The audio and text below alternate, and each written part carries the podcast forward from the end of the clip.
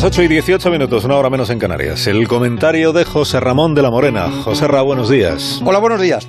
Pues mientras la Liga, nuestra Liga, se encamina a un final apasionante, capaz de tener entretenido, divertido y quizás hasta anestesiado a todo el país tal y como están las cosas, la UEFA, viendo peligrar su negocio de explotación a los grandes clubes de Europa, los amenaza con excomulgarlos a todos los que participen en ese proyecto de Liga Europea que tienen muy adelantado y comprometido los doce clubes más importantes de Europa. Seis ingleses, tres españoles y tres italianos, que son los doce fundadores que invitarían después a ocho más, aunque las dos locomotoras del proyecto son el United y el Madrid. Un fondo americano les garantiza cada año a cada equipo por participar más o menos trescientos cincuenta millones de euros. La UEFA este año al que gana la Champions le va a dar no más de ciento cuarenta, eso al que gane.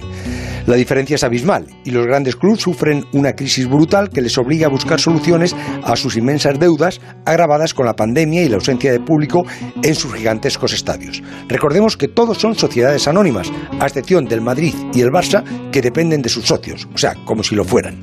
La UEFA se reúne hoy de urgencia en Montreux, en Suiza, y amenaza con dureza a los clubes que funden esa Liga Europea y a los que se añadan a ella con expulsarles de todas las competiciones, incluidas las de su país, y a todos los futbolistas que participen en ella.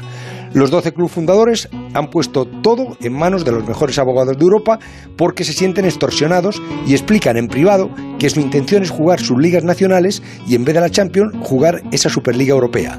Pero de momento y hasta que no haya alguna base jurídica que les avale, no se van a pronunciar. El tema es grave y problemático. Cada uno defiende lo suyo, los clubes sus deudas y su futuro, y la UEFA su negocio. Tal y como están las posturas, es difícil la solución, pero deben seguir buscándola todos. Esa guerra destruiría el fútbol tal y como se concibe ahora. Pues la guerra está, está ahí. Ya se declaró anoche la guerra y vamos a ver cómo evoluciona en esta primera jornada del día después. Políticos y gobernantes ya tomando posiciones también. Son las ocho y veinte minutos, siete y veinte en Canarias. Esto es Onda Cero.